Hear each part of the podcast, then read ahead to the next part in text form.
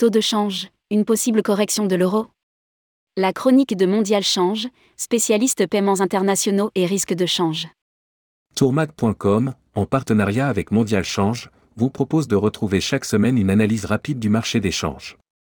Objectif y voir plus clair sur les mouvements des principales devises, d'être averti des événements importants à venir, et vous aider à prendre les bonnes décisions.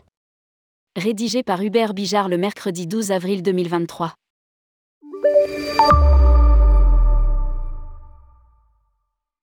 Le point économique. La Banque centrale de Suède, Riksbank, seule banque centrale majeure à s'être réunie la semaine dernière, a augmenté comme prévu ses taux de 25 points de base. Elle s'attend à ce que le processus de durcissement monétaire se poursuive avec au moins une hausse de taux supplémentaire, en juin ou en septembre. Cette hausse en annonce une autre en Europe avec l'augmentation de 25 points de base du taux directeur de la Banque Centrale Européenne, BCE, ce jeudi. Nous allons y revenir dans un moment. Lire aussi, taux de change, mauvaise passe pour le dollar.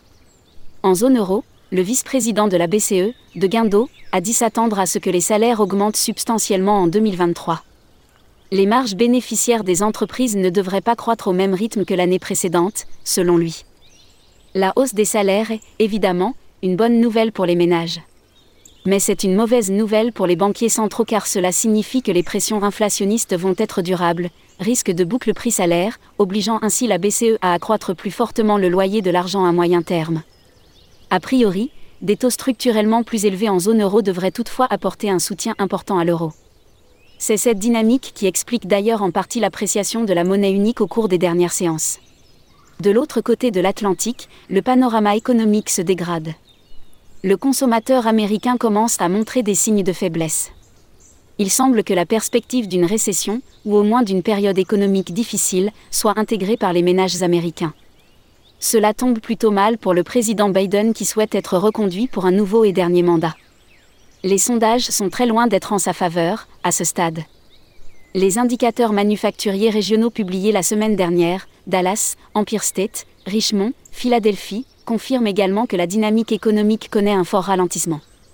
Le patron de la chaîne de restauration rapide McDonald's, plus de 14 000 restaurants à travers les États-Unis, Chris Kampchinski, se base sur un indicateur un peu particulier, anecdotique, pour estimer le ralentissement. Ses clients prennent de moins en moins souvent des frites lorsqu'ils passent commande c'est le signe que ça va mal. On peut en partie expliquer la baisse de l'activité par les déboires du secteur bancaire américain. Les acteurs bancaires font moins de crédit, dans le cas présent, surtout moins de crédit commercial. Dans une économie à fort effet de levier comme celle des États-Unis, moins de flux de crédit entrant signifie invariablement moins de croissance à court et à moyen terme. Il est probable qu'on va prochainement de nouveau parler du risque de récession aux États-Unis. Le point technique. Le grand gagnant de ce début d'année est l'euro la paire euro-USD affiche une progression de près de 3% depuis janvier. Il est loin le temps où les cambistes étaient vendeurs sur l'euro car ils craignaient que la crise énergétique cause une grave récession. L'euro est actuellement en position de surachat. Ainsi, nous n'excluons pas des prises de bénéfices à court terme sur ces devises. La réunion de la Réserve fédérale américaine, Fed, pourrait être le déclencheur d'un mouvement de prise de profit. Il faudra donc être particulièrement vigilant cette semaine et surtout bien penser à adopter la bonne stratégie de couverture du risque. Support hebdo. Résistance hebdo. S1.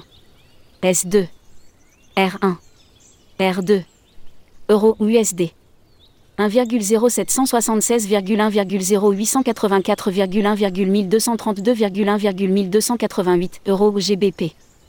0,8740.0,8950.0,9050.0,9091.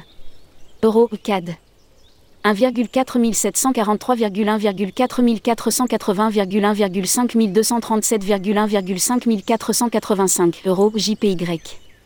145, 1,514,2,0,1,49,83,1,52,20. Les annonces à suivre. C'est une semaine dense qui commence. La réunion de la Fed va être le principal sujet. Le consensus des économistes anticipe que la Banque centrale américaine va augmenter son taux directeur de 25 points de base, entre 5,00 et 5,25% et ouvrir la porte à une pause de politique monétaire. Une forte volatilité est attendue sur les paires en USD. En zone euro, l'enjeu est moindre. Nous anticipons une hausse de 25 points de base du taux directeur. D'autres hausses de taux sont probables d'ici l'été en zone euro, certainement à l'occasion de la réunion du mois de juin. Jour. Heure. Pays. Indicateur. À quoi s'attendre? Impact. 03 05,14, 15. États-Unis. Rapport ADP sur l'emploi non agricole, avril, hausse à 150 cas contre 145 cas précédemment. Attention, ce n'est pas un très bon baromètre de la dynamique d'emploi aux États-Unis. Moyen. 03 05,20, 00. États-Unis. Réunion de la Banque centrale. Hausse du taux directeur de 0,25% dans une borne comprise entre 5,00% et 5,25%. Élevé. 04 05,14, 15. Zone euro. Réunion de la Banque centrale. Hausse du taux directeur principal de 25 points de base. Élevé. 05 05,14, 30.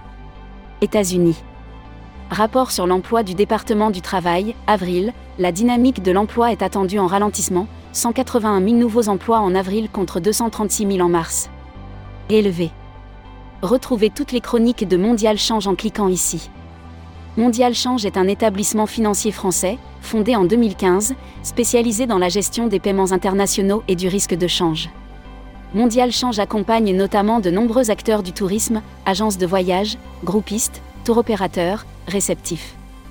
www.mondialchange.com Contact hubert.mondialchange.com